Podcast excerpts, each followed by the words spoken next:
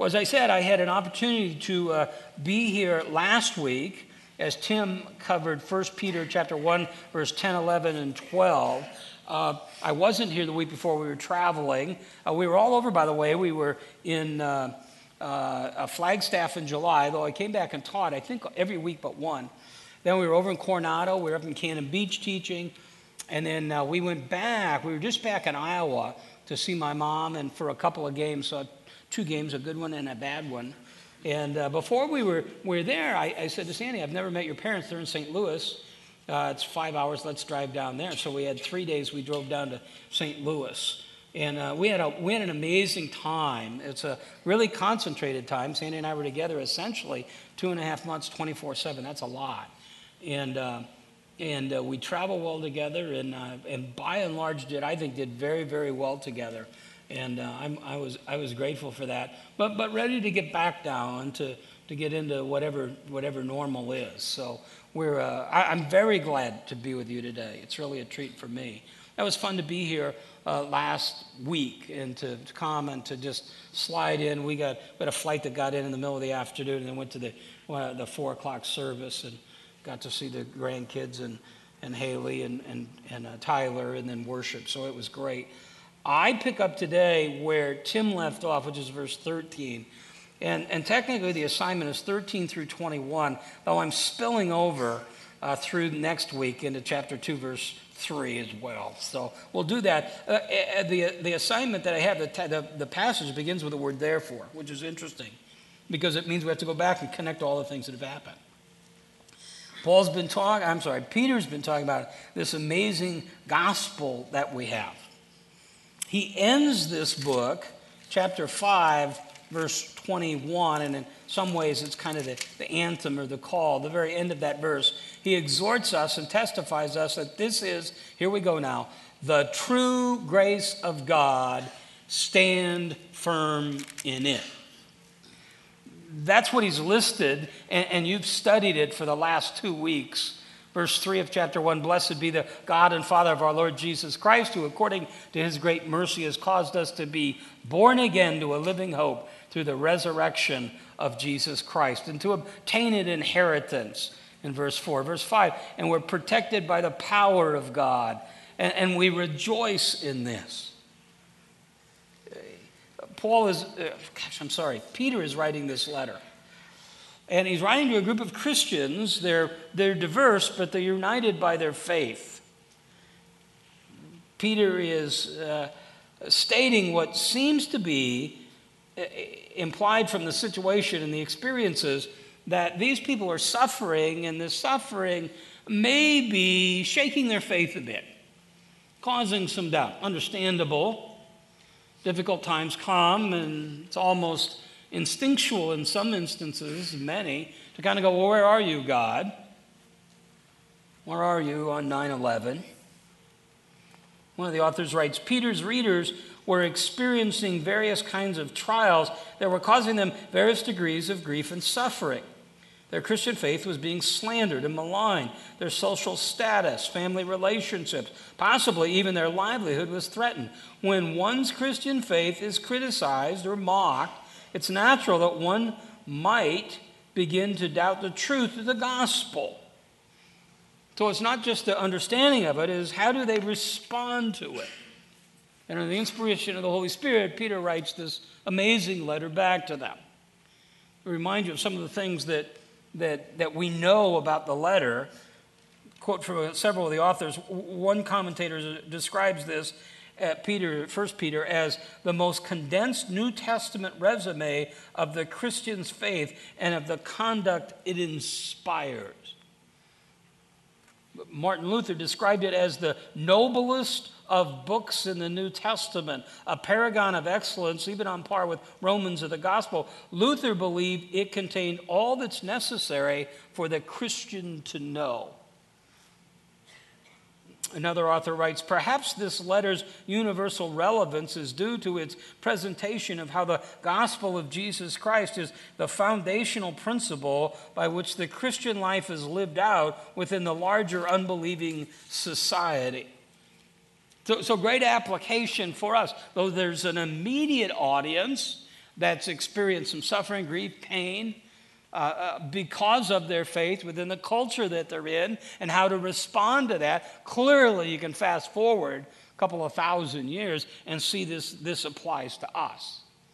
So uh, when I hit a passage of scripture I confront this, so this is my assignment, here's what I do I read the passage, read the passage, read it in different translations, make some notes along the way try to get some insights, see if there's something that divides up for me. So, like verse 13 is a great, easy kind of get in and grab, and you can see, even with casual reading. Therefore, prepare your minds for action, keep sober in spirit, Fix your hope completely on the grace to be brought to you at the revelation of Jesus Christ. So, just with a casual reading, I can look and go, well, there's a therefore. So, that tells me I'm going to have to go back and ask what the therefore is there for.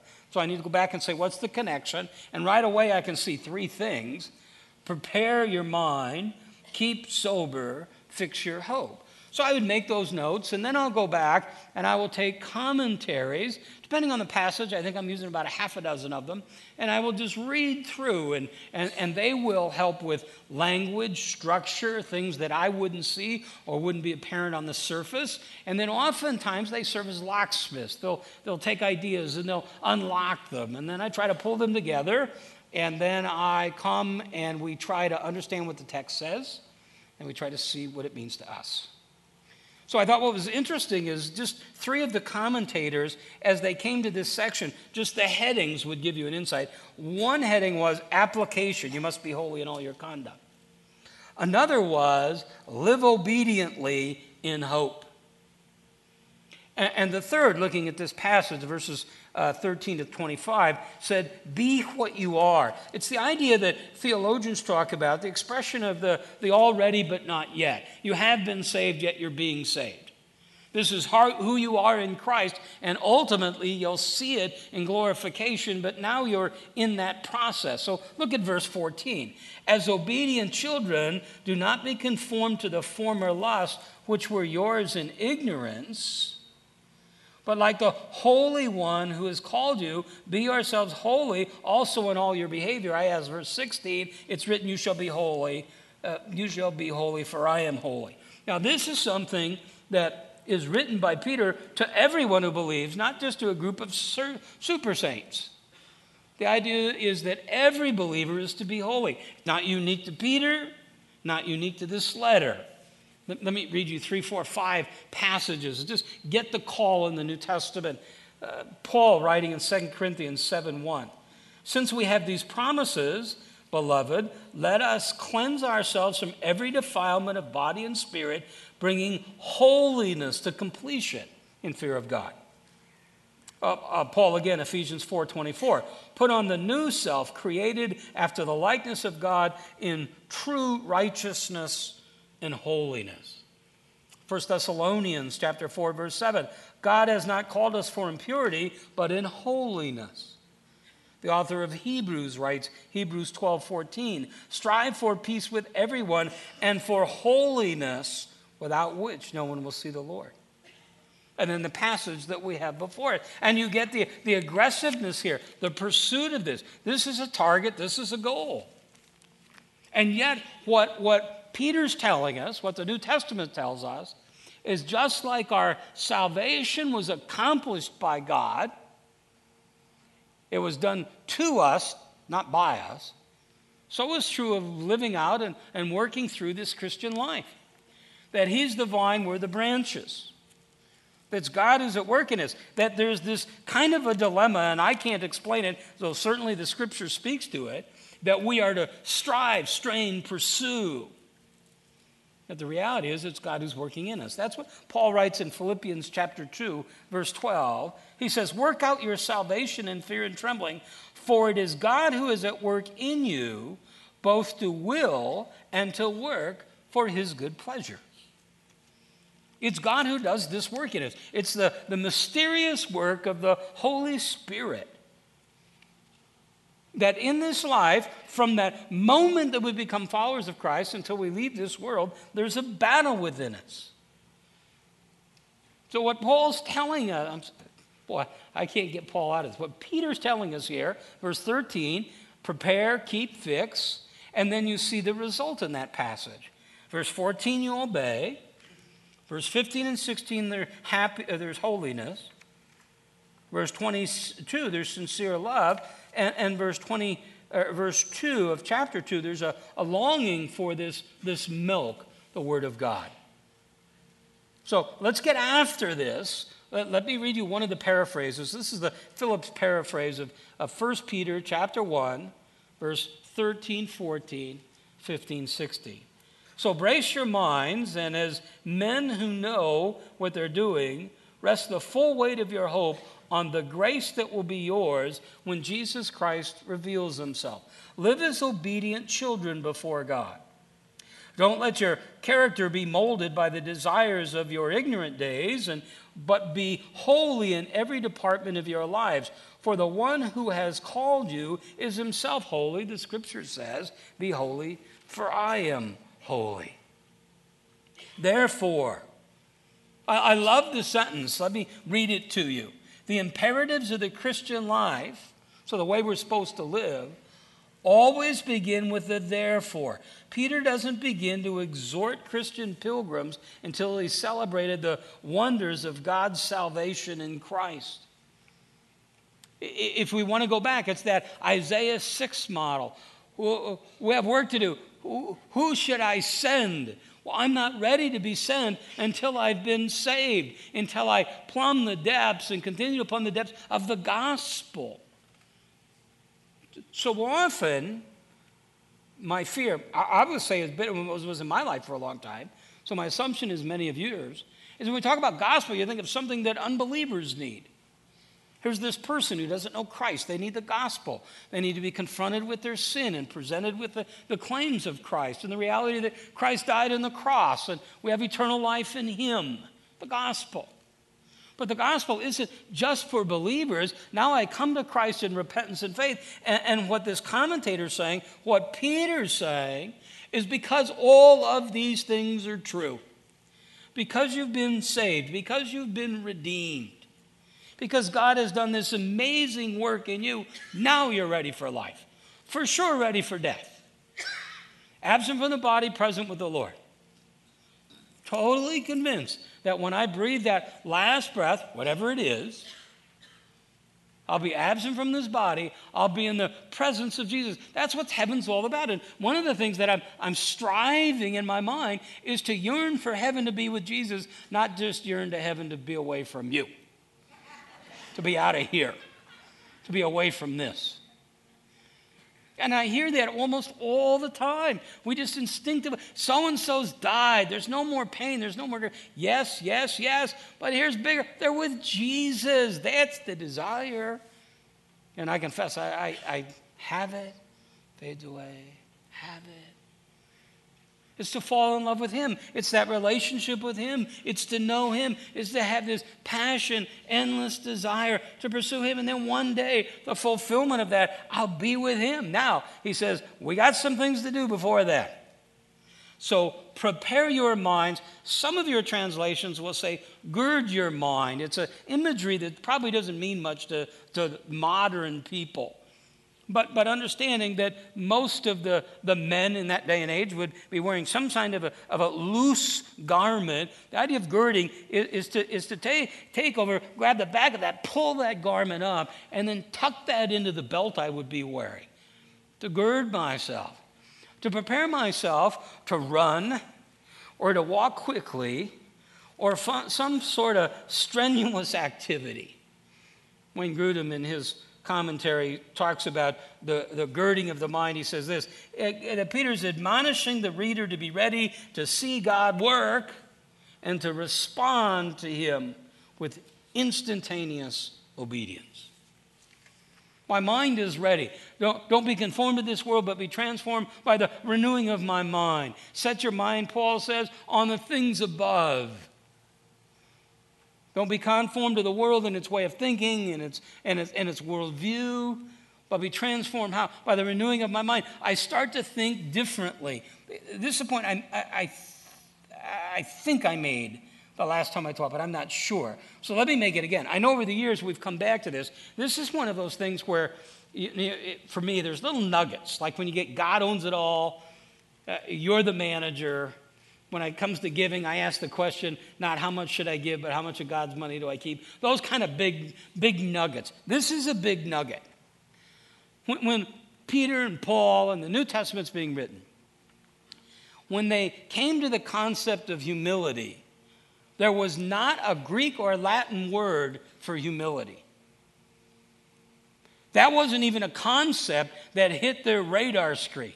If anything, it, it connoted some sort of weakness. But, but, Paul, Paul comes along and says, I want you to have the mind in you. I want you to think like Christ, who humbled himself. He had to invent a word. He humbled himself. He emptied himself not of his deity, but of his glory, of that Isaiah 6 moment, and he took the form not of a conquering king, but a humble servant who came not to be served, but to serve. Now I want you to think that way too. All of a sudden, that's con- totally revolutionary. So when we talk about a transformed heart and an informed mind and a radical life, there's nothing more radical than you and I to develop a spirit of humility and love. Totally counterculture. Counter to our instinct. Yesterday, game day, we get together uh, when we're in town we get together for game day. So that means all the kids and grandkids together. And uh, it's, it's fun to watch them. And uh, they, they, are, they are, I assume, like your kids and grandkids, they're, they're, they're very well behaved and they're very cute. And they're amazing to watch. And yet you see those little moments when it doesn't go the way they want. And they seethe. And if they had the strength and the capacity and the ability, they'd rip my heart out and stomp on it. They want what they mine. That's how I'm wired. That's how you're wired. That's natural man. Along comes the gospel and says, listen, you've been redeemed. The, the, the, salvation was something that was done to you, not by you. And as a result of this, you have a mind of Christ. You think differently. You prepare yourself for battle with the culture, battle in the, in the sense of a struggle, not in the sense of an ongoing aggressive war. Keep sober.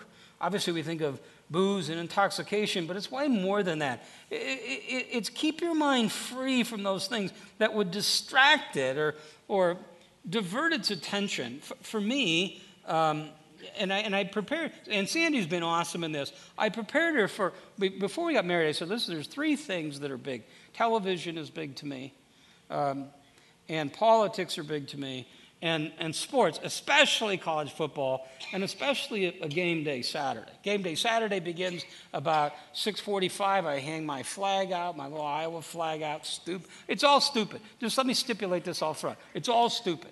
So I hang my flag out. Game day starts at seven and then I watch the games all the way through. Yesterday was a weird day because all the good games are at night. And, and every week, it happened yesterday as well, every week there will be a play where a, a, a back or an end or a wide receiver will go out and he'll turn for a pass. He'll be wide open, nobody around him but he wants to get to the first down marker, or maybe he's even thinking he can score. And as that ball comes, there'll be that moment, and now with replay, you can really see it. That moment will come. You might not have caught it in real time, but there'll be that moment when it comes. As the ball comes, there'll be that little moment where you'll, you'll see him kind of peek. Is there anybody around? How far do I need to go? What's going to happen? You, you, see the same thing. I was watching some baseball the other night. You saw the same thing there. There was a guy who was trying to turn a double play. Easy ball. All he had to do was scoop it. He's getting ready to scoop it. As he's getting ready to scoop it, he's trying to see how much time he has. And his eyes off the ball. Drops the pass. Misses the baseball. It becomes one out instead of two. That's the idea of the word here. Be, be sober. Be, be focused. Keep your eye on the ball. Don't let your mind be drifting away with things that preoccupy it. It will take it off the grace of God. God's chosen. This is the point he's made all the way through. He's building this. God's chosen you. He saved you. He redeemed you. You have this inheritance. You've been set apart for Him. That's the idea of a saint, someone who's set apart. You have His protection. You have His promise. You have His guarantee. You were saved. And, and, and he uses this imagery all through this uh, little letter, but, but you were saved. And the proof of your faith is much more than gold or perishable. He talks a lot about that that is perishable about that that is not. And, and, he says, this redemption is not something that's perishable, it's not something that's passing away. And fix your hope, fix your hope completely on the grace of God. There's our hope. Uh, there was an event at the Gateway campus last Monday, and uh, they did an, an evening on uh, the gospel and politics. And it was Luke's kind of response to, to something that he's seeing, and, and, and we see it here. And there are two extremes. Uh, one is those that say this election, most important election of all time. I, I kind of tend to think it is. We'll go, boy, we have to get this. This is our salvation. This is our redemption. Just change this or just do that or just reelect this or whatever it is. People putting their faith and hope in the system. And the other thing that I see are a whole bunch of people that are kind of going, it doesn't really matter because none of this matters. It's just gospel. And, and I respond to both of those and say, yeah, it's way more than that. Do we need to be involved in politics? Sure, voting at the very least, but beyond that. But do I think that that is, listen, I'm just, I'm, here you go. If you think Mitt Romney is going to make this, it ain't going to happen. You think Barack, it ain't going to happen. Get that tea, that, that tea party. Listen, it isn't going to happen because our fundamental problem, should I participate in? Yes. Our fundamental problem isn't political or educational or economic. Our fundamental problem is spiritual. Anything you trust other than the gospel of grace will disappoint you. So I fixed my hope on that. Do I still participate in these other things? Sure. Is work important? Yeah, but it's not of supreme importance. Every person, place, or thing other than Jesus will disappoint you. False gods, and that's what they become, false gods never fail to fail. So be on the alert, be prepared, be sober. Gird your mind for action. Be ready, but fix your hope not on the things of the world, but on the gospel that Jesus came, lived, died, that he redeemed you. That this is all about him. It's grace. God's grace. Max Lucado writes, I love it. Paul announces to us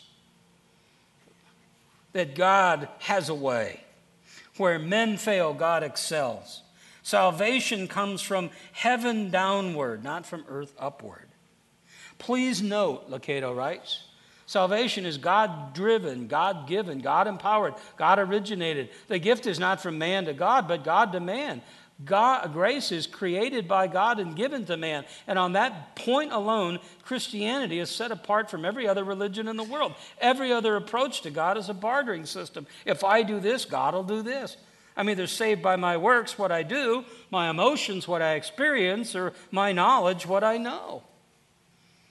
But along comes the gospel, and God, in His great mercy, reaches down and, in spite of you, not because of you, brings you into his family.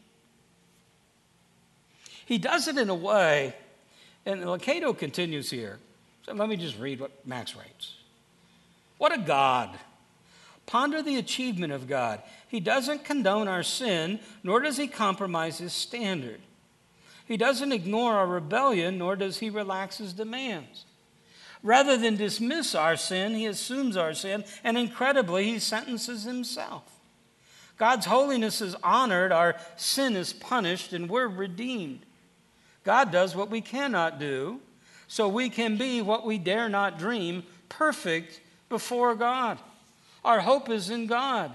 Psalm 147, verse 11 The Lord takes pleasure in those who fear him, and those who hope is in his steadfast love.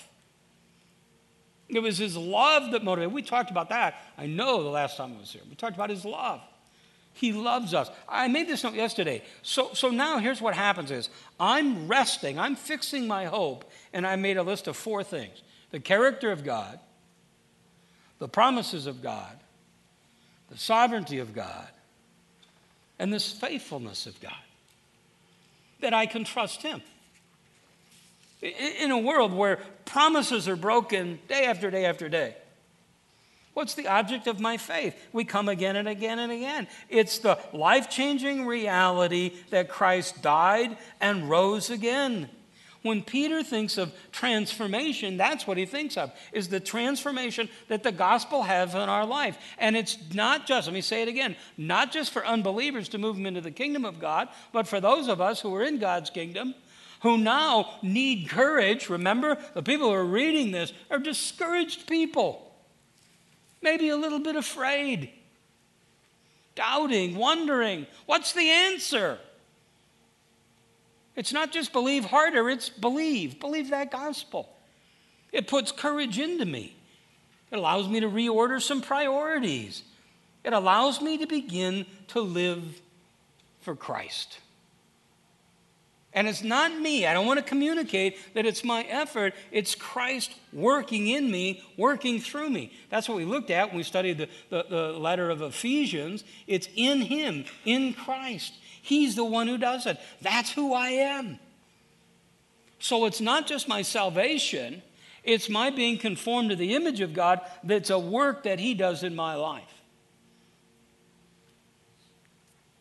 The grammatical structure here has a bit of a sequence to it. He says, here's the first command gird up or prepare your mind, get set for some action. The second is be sober. Now you're ready for God to work. Now fix your hope on this.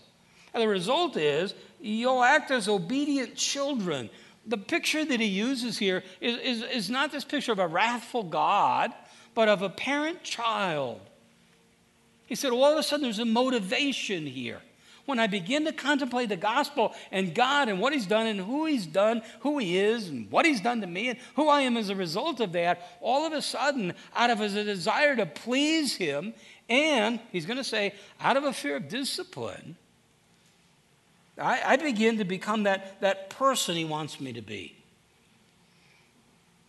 I, am moved, and, and this, this, this is they're very different. I'm moved not by duty, but by desire. I'm not moved by I have to, but I'm moved by I get to. When kids are small, that's what they would do all day, all day yesterday. So, so we're in the room. There's seven grandkids, ages six, five, four, three, two, one, zero. And I must have heard a hundred times, Papa, look at, Papa, look at, Papa, look at. They want you to see it. They want to please you. They, they want to share it with you. They want you to be proud of them. He, he says, listen, get ready for all of this. Fix your hope on grace. And now, verse 14, how do I live? As obedient children, don't be conformed to the former lust, which were yours in ignorance, but be like the Holy One who's called you. Be holy yourselves in all your behavior. It's written, You shall be holy, for I'm holy. He's going to do that work. That's the promise. He'll fulfill that in you. If you address him as Father, the one who is impartially judges according to each one's work, conduct yourself in fear during your time of your stay on earth. And again, that, that fear isn't trembling fear of necess- ne- necessarily his wrath because there's no condemnation. It's the fear of displeasing him or the discipline that adjoins that knowing that you are not redeemed with perishable things like silver, or gold, from your futile way of life inherited from your forefathers. Your redemption wasn't something that was temporary. It wasn't based on human effort. It wasn't based on something that's here today, gone tomorrow. But on the precious blood of the Lamb, unblemished and spotless, the blood of Christ. For he was foreknown before the foundations of the world, but has appeared in these last times for your sake who through him are believers in God, who raised him from the dead and gave him glory, so that your faith and hope are in God. That's where my faith is. That's where my hope is. That's where my trust is. I'm to be holy. When we talk about God being holy, we're talking about separated from sin. He's talking about our conduct. But he's talking about an inward change. He's talking about a, a connection with God that's an inward connection and an inward transformation that results in outside conformity. If you love me, you'll keep my commandments. Now, there are people who follow or attempt to follow the law of God, don't really love him. That's their way of salvation. He's not talking about that. That's fruitless. That's futile. That will never work. You can never be good enough to be accepted by God. You and I, who are followers of Christ, are accepted on the finished work of Jesus Christ. So that we say it over and over. There's nothing I can do to make God love me more, nothing I can do to make God love me less. He accepts me.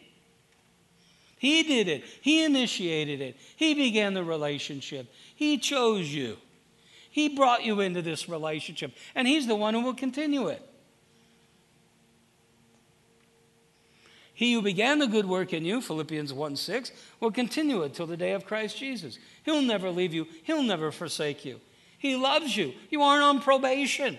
This is, this is not something where he's trying to say, How does this go? I've done my work. Now let's see how you do. If you do real well, you'll still be my kid. No, you're his kid in this relationship accepted by him. Fear what? Well, the discipline. I don't want to disappoint God. I know there's discipline that comes with it. And remember Acts chapter 5, Ananias and Sapphira, and there's the discipline of the Lord that is seen. But out of this discipline comes not fear of pulling away, but it, it, it comes a growth. If, if we were to, in closeness to Him, if we were to paraphrase verse 17, it's something like this Conduct your lives with fear of God's discipline because you know that God redeemed you who had set them free. God has redeemed you. God is the one who set you free. God is the one who cleansed your conscience. God is the one who allows you bold access to, to pray to Him, to worship. He's the one who progressively makes you aware of your sin over and over and over again. Verse 22 Since you have in obedience to the truth uh, purified your souls for a sincere love of the brethren. Fervently love one another from the heart. Now, this could be, this is one of those things. And I will just tell you, I'm at that point in my life where I'm working through all of this thing yet again. It, it, it's not me, it's God in me. When I read this verse 22, it could sound like I purified my heart. It was something I did. In the Greek, it's in a perfect participle. It, de- it, it, describes something that happened in the past, it was done to you, and the results continue. John MacArthur writes On the surface, purified may seem to refer to human work. On the contrary, it refers to a fully divine work that God is doing in my life over and over again. So I go to Ephesians chapter 2, verse 8 and 9. Not all of you, but many of you know that. Saved by grace through faith, that not of myself, the work of God, so I won't boast. And we talk about salvation, but we maybe never get to verse 10 that says, We're his workmanship prepared for these good works, which again, like salvation, he prepared beforehand. It's that Holy Spirit in you. It's your effort and God supplying all the power. It's who wrote the book of Romans? Paul, but under the inspiration of the Holy Spirit. How do you explain it? I can't. What's interesting to me is that as Peter begins to talk about this preparation for the obedient life, the first specific application point he has from these general commands of holiness is, is love for the brethren. He mentions it here in chapter 1, verse 22. He has the same concept in chapter 2, uh, verse uh, 17 honor all people, love the brotherhood. Chapter 3, verse 8, that we're to live in a harmonious way. And chapter 4, verse 8, above all, keep in fervent prayer your love for one another, because love covers a, a multitude of sin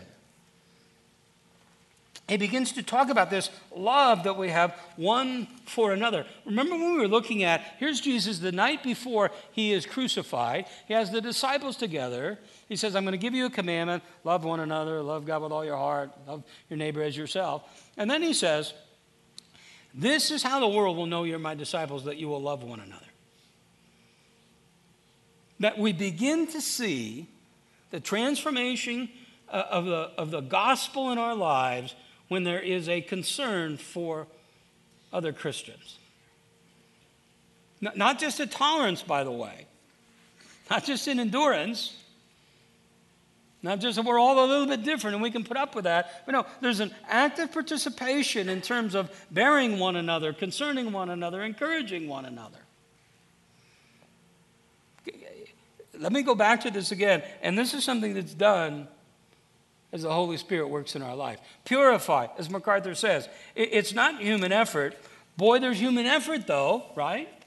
Let me, let me read to you from the pen of the Apostle Paul. Philippians chapter 3, he's just talked about his former life as a, as a Pharisee to the Pharisees. And he says, Here are all these things. And I say this not in a pejorative way at all, a descriptive way. He said, I was the super Jew, but I count those, King James, I count that but dung compared to the surpassing value of knowing Christ Jesus my Lord, that I know him and the power of his resurrection. And then here's Paul who's talking about, I'm in Christ who gets fully the idea of he's divine, we're the branches, we can't do one thing apart from him. But here's Paul, listen to this language. Not that I've already obtained it, or I'm already being uh, become perfect, he means mature, but I press on so that I may lay hold of that for which I was laid hold of by Christ Jesus. Brethren, I don't regard myself as having laid hold of it yet, but one thing I do, forgetting what lies behind and reaching forward to what lies ahead, I press on toward the goal for the prize of the upward call of God in Christ Jesus. Those terms are all through Paul's writing. We get it here in Peter as well. Striving, pursuing. The idea of a, of a racer in a race coming to the finish line, think more of a sprint than a marathon. Think of that 100 meter dash where that little stretch at the end may be the difference. That's the picture. Paul says, This is what I'm doing. But yet, you know what? It's the Holy Spirit that's doing it in my life. The Holy Spirit comes into our life, and the Holy Spirit becomes the one who sanctifies us. The Holy Spirit is the one who moves us from darkness into light and who gives us this uh, ability to understand and, and transforms us, who gives us the desire to do what God would have us do.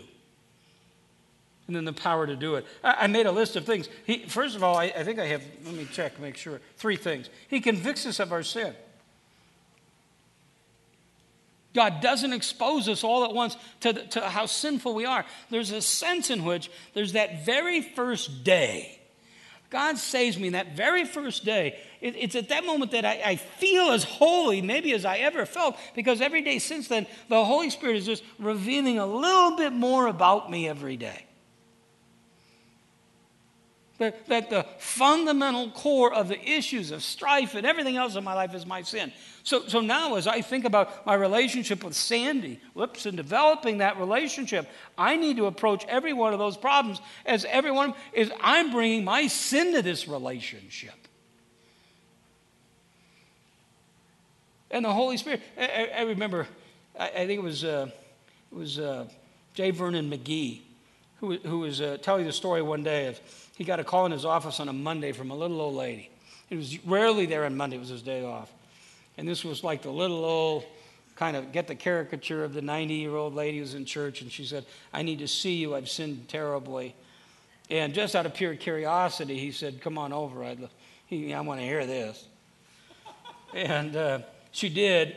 And he, and he came in and she was just distraught. And he said, What is it? And she said, Do you remember yesterday when I was leaving church and I saw you? And he said, Yes. And she said, Do you remember when I told you the sermon was good? And he said, Yes. And she said, It wasn't. Now, how many times have you said to me, That was really good? And you're going, It wasn't. She had become over a period of time. There's something amazing when you meet men and women who've walked intimately with Christ for decades. And one of the things is they're so tuned into their own sinfulness. The Holy Spirit convicts us of our sin and He creates in us a, a desire to change, and then He creates in us the power to change. To abide, it, it simply means to rely on Christ and Him alone. How does the Holy Spirit do that? Well, He can do it in a variety of ways, but chiefly He's going to do it through His Word. I uh, did something the other day, was, and, and it was just a part of working on a computer and I was just checking out different things. And And I, I came across a section where C.J. Mahaney had done interviews with Jerry Bridges, John Piper, and, and Wayne Grudem. And he asked them the same question. And, and, and so I read them, and, and I was stunned by essentially the same answer that each one of them gave. Let me share it with you, not at all to condemn you. I found, I found this very convicting for myself. Thanks for your time, Mr. Bridges. Describe your morning devotions. What time do you wake? How much time do you spend reading, meditating, praying? What are you presently reading? He said, uh, uh Jerry Bridges, you may or may not know him, he's 82 years old. Uh, he's written all sorts of wonderful books. Pursuit of Holiness, kind of at the center of that. He has a new book out called The Transforming Power of the Gospel, which I finished yesterday. Very good. On a normal day, I get up at 5. I spend from 5:30 to 7 reading and meditating on the scripture, spending time in prayer. I begin with what I've tried to teach others, which is to preach the gospel to myself. My usual practice is to read through the Bible, simply starting in Genesis and go through to Revelation. Currently, I'm in the book of Numbers. For prayer, I start with praying with thanksgiving and move to meditation. I always start with the first petition of the Lord's Prayer Hallowed be thy name. then, over a period of six days, Monday through Saturday, I pray for the progression of the gospel around the world. I pray for my family, my organization, their leaders, for my own personal growth. I have about eight ongoing special prayer requests for friends that have acute needs. John Piper. You may or not may not know John Piper. Many of you will. Books like Don't Waste Your Life, Desiring God. Same question. His answer. I get up two mornings at 5:15, four mornings at 6:15, and one morning at 6. I set aside an hour for prayer and Bible reading using the discipleship journal Read Through the Bible reading plan. So if you Google reading plans, not just that one, you're going to get thousands of them if you need one. That puts me now in the book of Exodus, Psalm, Matthew, and Acts. Wayne Grudem, um, Dr. Grudem, systematic theology, uh, brilliant guy here locally, lives in Phoenix. He said, I usually wake up about 6 a.m., sometimes as late as 7 or 7.30 if I've been up late. I need between 7 and 7 and 8 hours of sleep or I don't think clearly. I get a cup of coffee and one of Margaret's excellent high protein muffins and open my Bible. I simply sequentially read through the Bible and then start over at the beginning. I'm currently in 1 Corinthians and Psalms, reading two portions each morning.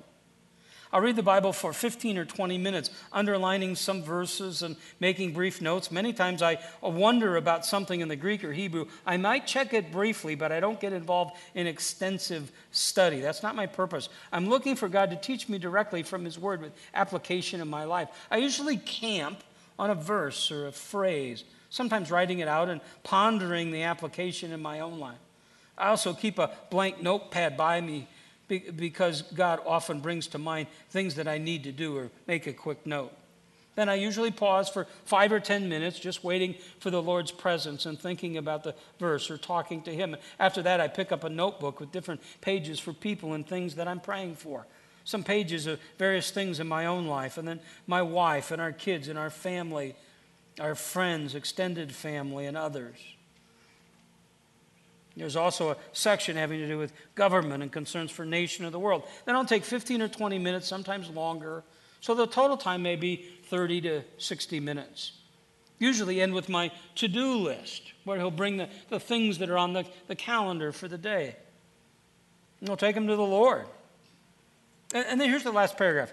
I find in those times of quietness, when I'm not praying about anything in particular, but simply resting in the Lord's presence that I, I will bring to mind, He will bring to mind solutions for problems or people I need to contact or things I need to write or things I should not spend time doing or any other number of things. And I also find that that covers the course of the entire Bible and reading plan, and it gives me a deeper sense of peace and rest in the Lord's presence and, and comes to mind. Now, I don't want to read those and create this religious checklist for you yourself. So all of a sudden, I read this to you, and you probably all of a sudden are going, I really feel guilty about that because I don't do that. So you can draw some level of comfort for that in that we're sinners in this nature together. I have, uh, at times in my life, done variations of that. Currently, I'm not. I'll begin tomorrow in that process again. I became incredibly convicted as I just worked my way, as something God did casually.